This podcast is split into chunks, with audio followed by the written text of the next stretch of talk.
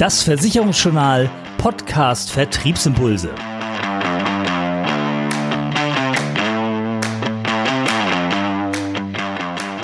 Und das sind die Themen in diesem Podcast.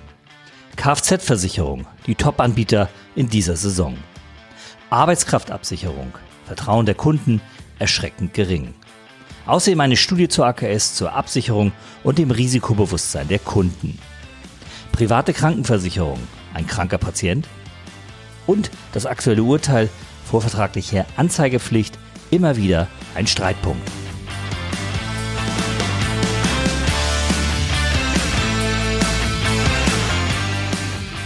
So, und damit gleich rein in das erste Thema. Es geht um die Kfz-Versicherung und die Top-Tarife in dieser Wechselsaison.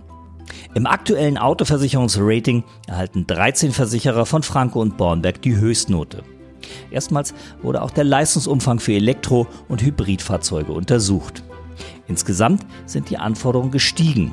Deshalb ist die Spitzengruppe trotz insgesamt höherer Produktqualität auch kleiner geworden.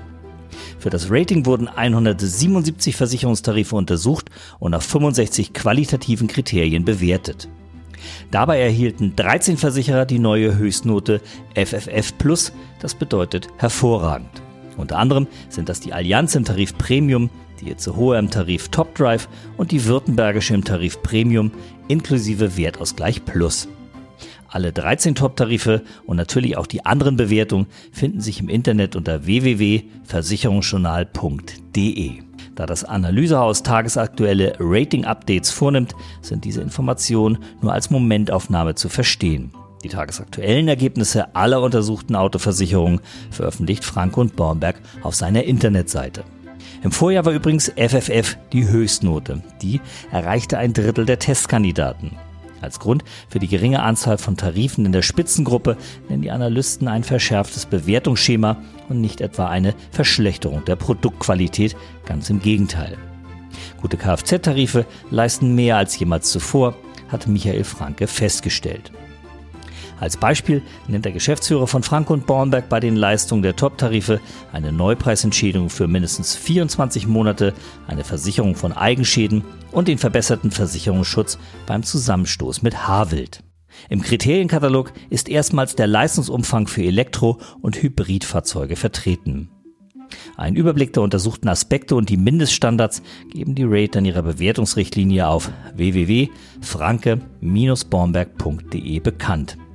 Die genauen Anforderungen und das Punktesystem für die Bewertung der Leistung fehlen dort allerdings. Kommen wir zum zweiten Thema. Es geht um die Arbeitskraftabsicherung und darum, dass das Vertrauen der Kunden in ihre eigene BU erschreckend gering ist. Nach Angaben des Gesamtverbands der deutschen Versicherungswirtschaft GDV wurden letzten Zahlen zufolge vier von fünf Leistungsanträgen in der Berufsunfähigkeitsversicherung bewilligt. Wichtigster Ablehnungsgrund, der versicherte BU-Grad wurde nicht erreicht. Viele Kunden vertrauen dem Leistungswillen der Versicherer jedoch trotzdem nicht, wie eine Studie der Versicherungsforen Leipzig zeigt. Die Versicherungsforen hatten 2019 online 722 berufstätige oder in Ausbildung befindliche Personen zwischen 18 und 45 Jahren nach ihrer Haltung zum Thema AKS gefragt. 39 Prozent der Befragten waren BU versichert. Fast 40 Prozent derjenigen, die grundsätzlich Interesse an einer BU haben, haben allerdings kein Vertrauen darin, im Falle einer Berufsunfähigkeit ihre versicherte und angemessene Rente auch ausgezahlt zu bekommen. Und, fast noch interessanter, auch fast 20 Prozent der Befragten, die eine BU abgeschlossen haben, glauben eher nicht, dass sie eine Rente im Leistungsfall tatsächlich auch bekommen. Dazu im Gespräch mit dem Versicherungsjournal Podcast Vertriebsimpulse jetzt Justus Lücke, der Geschäftsführer der Versicherungsforen Leipzig. Herr Lücke, herzlich willkommen und schön, dass wir heute miteinander sprechen können. Sehr gerne. Freut mich, dass wir die Möglichkeit haben, uns mal zu ein paar spannenden Themen auszutauschen. Herr Lücke, selbst Menschen, die eine BU haben, sind skeptisch, ob ihre BU im Leistungsfall auch tatsächlich zahlt. Das klingt schräg und das kann es doch irgendwie nicht sein, oder? Warum fehlt es so an Vertrauen in die Institutionen der Berufs- und Fähigkeitsversicherung? Ja, das ist einfach natürlich auch ein bisschen ähm, steht der Tropfen höhlt den Stein, auch durch die Medien und natürlich einfach eine gewisse Unsicherheit, die auch durch die Komplexität der Prozesse und der Produkte einfach geprägt sind. Man muss ja wissen, ich meine, die Bedingungen haben schon ein paar Seiten. Ähm, der Prozess, gerade Risikoprüfung, ist schon komplex, äh, umfasst einen langen Zeitraum. Und das schafft einfach eine gewisse Unsicherheit. Und wenn man dann in den Medien noch regelmäßig natürlich äh, solche Horrorbeispiele hört, wie ich musste fünf Jahre ähm, meine Leistung kämpfen und im Vertrieb dann auch häufig immer noch mal gesagt wird, schließ bitte direkt die Rechtsschutzversicherung noch mit dazu ab, wenn du eine BU abschließt.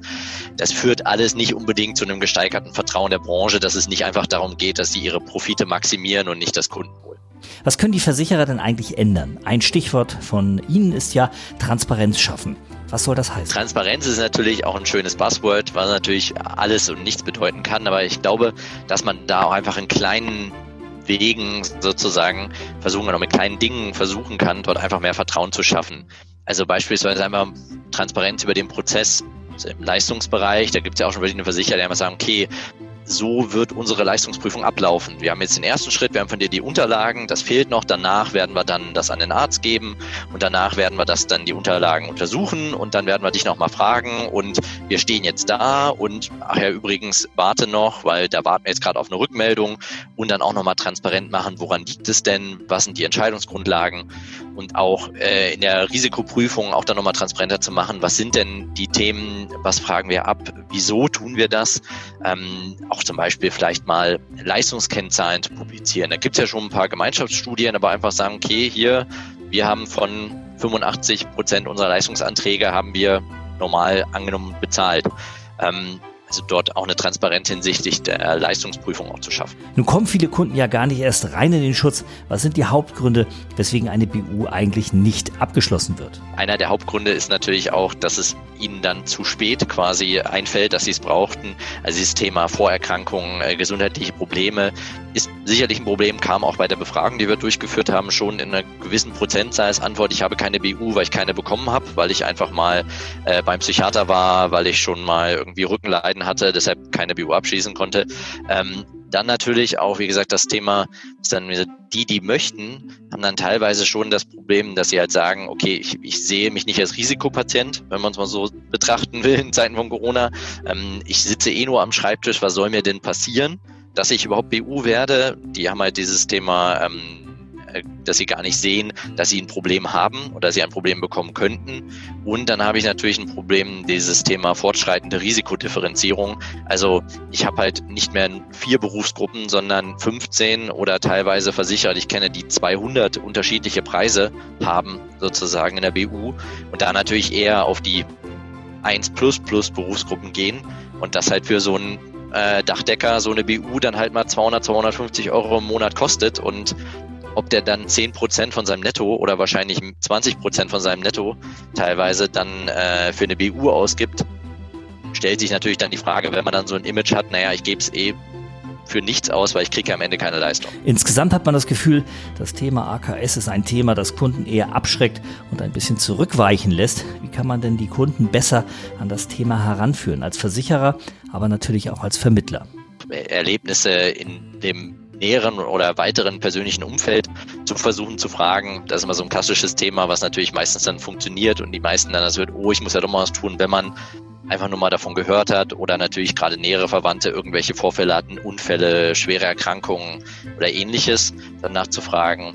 Dann natürlich auch dieses Thema ähm, Versorgerrolle, was natürlich auch immer eine Rolle spielt, wenn ich jetzt nicht nur über Erkrankungen gehe, sondern das Thema Immobilienerwerb oder Familiengründung wo dann auch nochmal dieses Thema, okay, was passiert denn mal, wenn du jetzt kein Gehalt mehr hast? Weil da musst du ja nicht nur für dich sorgen, sondern auch dein Gehalt ist ja vielleicht auch das, was die ganze Familie sorgt. Also es geht jetzt nicht nur um dich, sondern du hast ja auch eine Verantwortung für andere Menschen. Das ist immer schon so ein Anlass. Dieses reine Angst machen ähm, ist, glaube ich, nicht so zielführend, weil wenn man den Menschen Angst macht, dann ist es ein Thema, womit er sich gerne auseinandersetzt und dann kriegt man ihn vielleicht dazu, dass man ihm einen Antrag mitgibt aber dann wird er sehr, sehr gerne dann auch, glaube ich, häufig in der Schublade verschwinden, weil man sich mit dem Thema nicht weiter auseinandersetzen möchte. Also da bin ich jetzt kein Fan von, sagen nur so, das kann ja passieren. Ähm, was manchmal, ich bin natürlich ein Zahlenfreund, mich würde man damit kommen, wenn man halt beispielsweise auch mal sagt, okay, wie viel Volumen oder wie viel Euro umfasst denn eigentlich dein Arbeitseinkommen jetzt mal grob überschlagen bis zum Ende der Rente? Also um wie viel Geld geht es eigentlich, was du dir mit deinen 50 Euro im Monat vielleicht hypothetisch einkaufst? Klar, musst du BU werden. Aber jetzt sag mal, wenn du jetzt mit 40 BU wirst, über wie viel Euro reden wir denn netto ähm, bis zum Alter 67 oder 65? Und da kommt dann schon ein Betrag zusammen, wo die meisten wahrscheinlich denken, okay, ähm, also die Leistung dann auch daraus nochmal ein bisschen klar zu machen. Herr Lücke, danke für das Gespräch. Herzlichen Dank. Alles zum Thema kann im aktuellen Extrablatt die Absicherung der Arbeitskraft wie Vermittler zu passgenauen Lösungen kommen, nachgelesen werden. Dort finden sich unter anderem Vergleiche von verschiedenen Ratings, Urteile zur Arbeitskraftabsicherung und viele Tipps rund um die Beratung zu diesem Thema. Das Extrablatt 4 2020 kann kostenlos als PDF-Datei im Internet heruntergeladen werden. Das Besondere, das Heft enthält auch die Sonderausgabe zu 20 Jahre Versicherungsjournal. Wer das Extrablatt abonniert hat, dürfte diese Ausgabe bereits erhalten haben. Alle anderen können Sie kostenlos herunterladen. Mehr Informationen und die Downloadmöglichkeit wie immer unter www.versicherungsjournal.de. Und es geht auch im dritten Thema noch einmal um die Arbeitskraftabsicherung und die Antwort auf die Frage, was spricht aus Kundensicht eigentlich gegen den Abschluss einer Berufsunfähigkeitsversicherung? Die Corona-Krise lässt ja viele Themen in den Hintergrund treten, so auch die Bedeutung der Absicherung der eigenen Arbeitskraft. Eine aktuelle Umfrage des Versorgungswerks Metallrente zeigt, die Hürden für den Abschluss einer Berufsunfähigkeitsversicherung sind nicht weniger geworden. Das ergab eine repräsentative Umfrage im Auftrag der Metallrente GmbH. Für das Branchenversorgungswerk befragte das Forschungsinstitut Kantar Public Deutschland GmbH 2000 Bürger zwischen 14 und 65 Jahren. Ein Ergebnis der Umfrage, gerade die jungen Teilnehmer zwischen 14 und 29 Jahren sind über ihre Versorgung im Ernstfall nicht wirklich aufgeklärt. 60 Prozent glauben an staatliche Bezüge, wenn sie in ihrem Beruf nicht mehr arbeiten können. 80 Prozent sind sich laut der aktuellen Auswertung zwar bewusst, dass man sich spätestens mit dem Berufsstaat um die Absicherung der eigenen Arbeitskraft kümmern sollte. Allerdings hapert es an der praktischen Umsetzung. Und dafür gibt es ganz verschiedene Gründe. Einer der Hauptgründe ist die Knappheit der eigenen finanziellen Mittel. 38 Prozent der Befragten gaben Geldmangel als Grund für die fehlende private Absicherung bei Berufsunfähigkeit an. Ein Drittel meint dagegen, sich nicht genug mit diesem Versicherungsthema auszukennen. Das belegt auch ein weiteres Ergebnis der Umfrage. Nur eine Minderheit der Verbraucher kennt den Unterschied zwischen einer Berufs- und einer Erwerbsunfähigkeit. Ein gutes Drittel, knapp 36 Prozent der Befragten gehen davon aus, dass man sich einen neuen Arbeitsplatz suchen muss, wenn man nicht mehr in seinem erlernten Beruf tätig sein kann.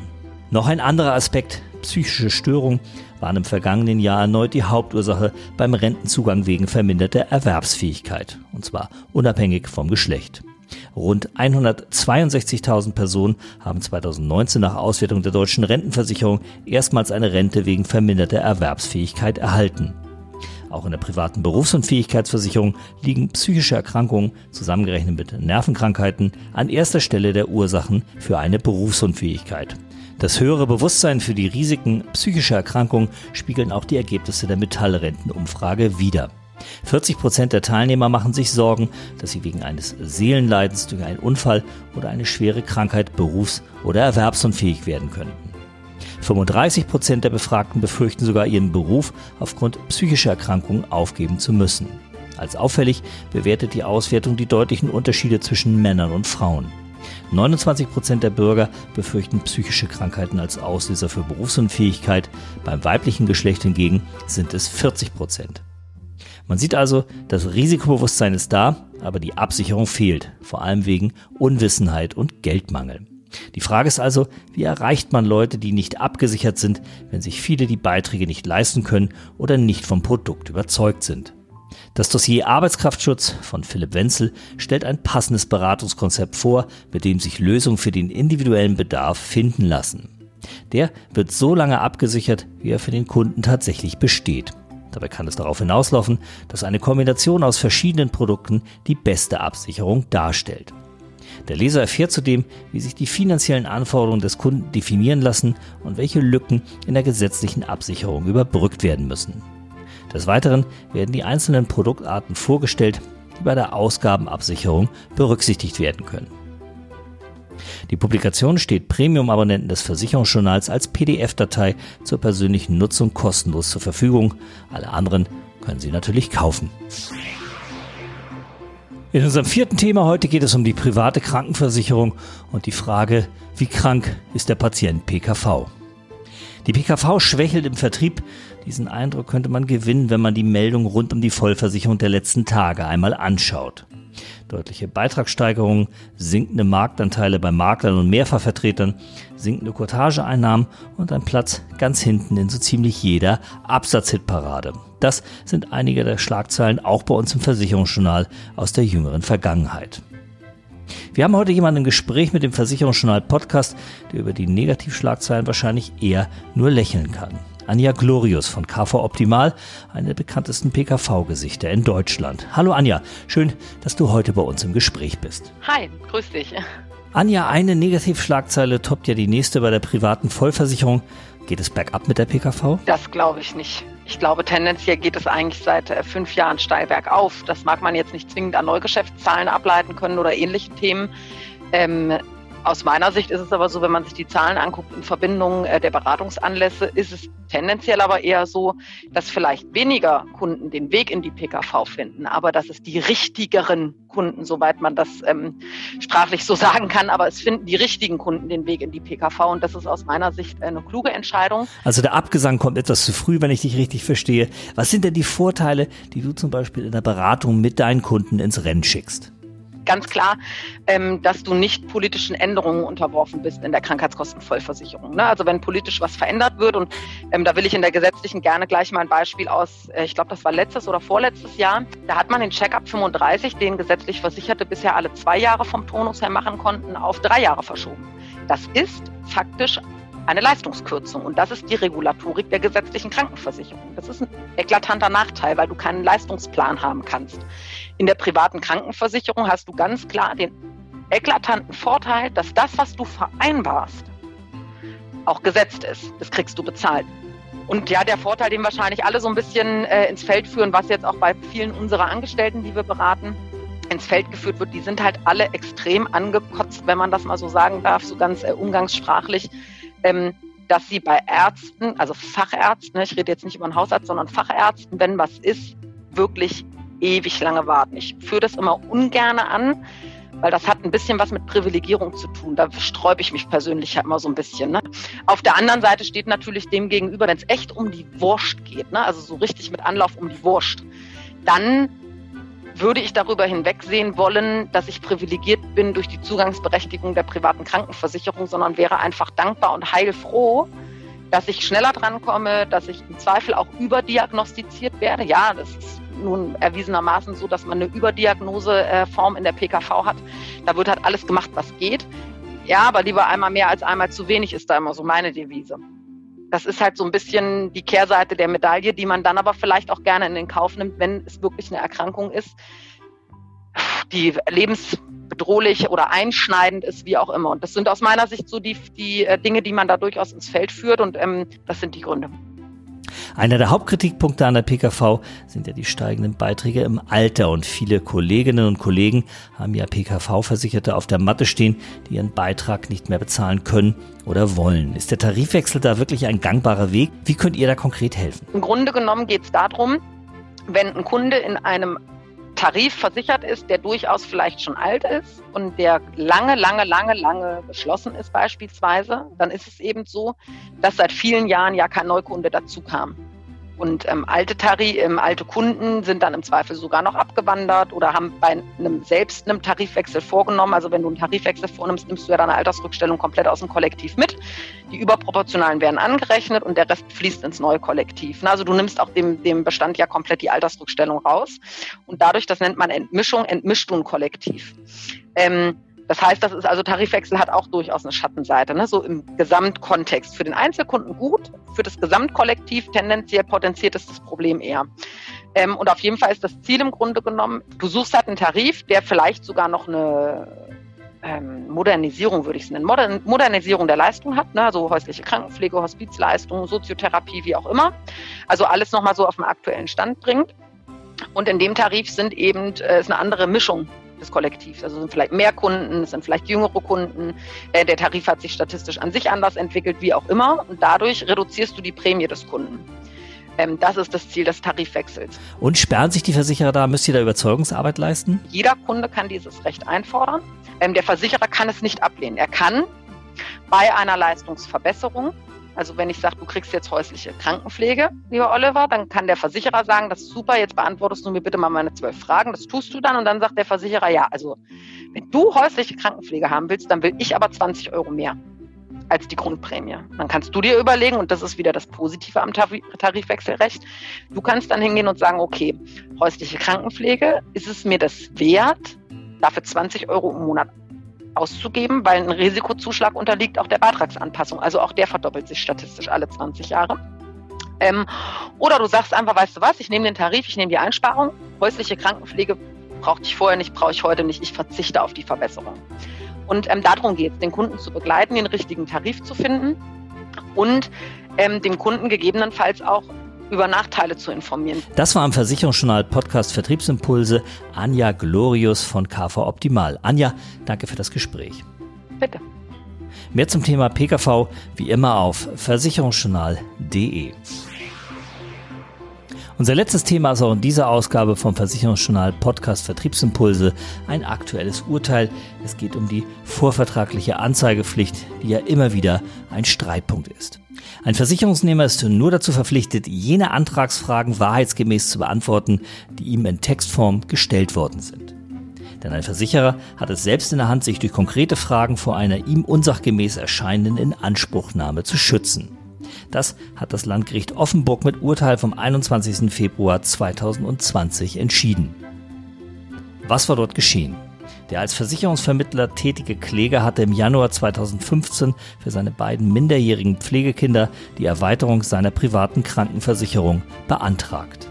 In dem von ihm selbst ausgefüllten Antragsformular wurde nach dem Bestehen einer Pflegebedürftigkeit und nach dem Bestehen einer Ataxie in den letzten fünf Jahren gefragt. Es wurde sich auch nach ambulanten oder stationären Behandlungen wegen einer psychischen Erkrankung in den letzten zwölf Monaten erkundigt. Diese Fragen beantwortete der Mann für die Kinder mit Nein. Der Antrag für das 15 Monate jüngere Kind wurde von dem Versicherer nicht angenommen, denn in dessen Falle hatte der Versicherungsvermittler angegeben, dass bei ihm ein fetales Alkoholsyndrom diagnostiziert worden sei. Der Vertrag für dessen Bruder hingegen wurde mit Versicherungsbeginn 1. Februar 2015 ohne Einschränkungen polisiert. Das stellte sich aus Sicht des Versicherers wenige Monate später als Fehler heraus. Denn als die Pflegemutter die Kinder im Mai 2015 in einem Klinikum untersuchen ließ, wurde auch bei dem versicherten Kind ein fetales Alkoholsyndrom diagnostiziert. Der Versicherer erklärte daraufhin den Rücktritt vom Vertrag.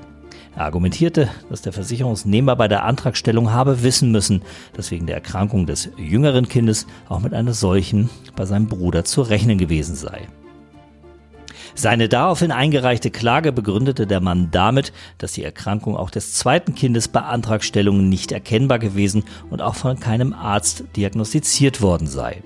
Er habe die Gesundheitsfragen folglich wahrheitsgemäß beantwortet. Doch anders als das in erster Instanz mit dem Fall befasste Amtsgericht Wolfach, schloss sich das von dem Kläger in Berufung angerufene Landgericht Offenburg der Argumentation des Versicherers nicht an. Es hielt die Klage auf Fortführung des Vertrages für begründet. Nach Ansicht des Berufungsgerichts besteht im Rahmen von 19 VVG keine Verpflichtung über gefahrhöhende Umstände Angaben zu machen, nach denen in einem Versicherungsantrag gar nicht gefragt wird. Ein Versicherer habe es nach der gesetzlichen Konzeption vielmehr in der Hand, sich vorvertraglich durch konkrete Fragen über das Risiko des Antragstellers zu informieren. Nach einem fetalen Alkoholsyndrom habe der Versicherer nachweislich nicht gefragt und das, obwohl die Erkrankung unbestritten als kategorischer Ablehnungsgrund in dessen EDV-System hinterlegt gewesen sei. Im Übrigen habe der Versicherungsvermittler als medizinischer Laie allenfalls den Verdacht einer entsprechenden Erkrankung auch seines zweiten Pflegekindes haben müssen. Das alleine reiche aber für einen Rücktritt des Versicherers vom Vertrag nicht aus, der damit weiter bestehen bleibt.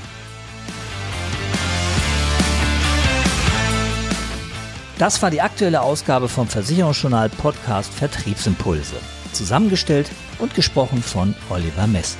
Mehr Themen rund um die Beratung und für den Vertrieb gibt es täglich auf www.versicherungsjournal.de.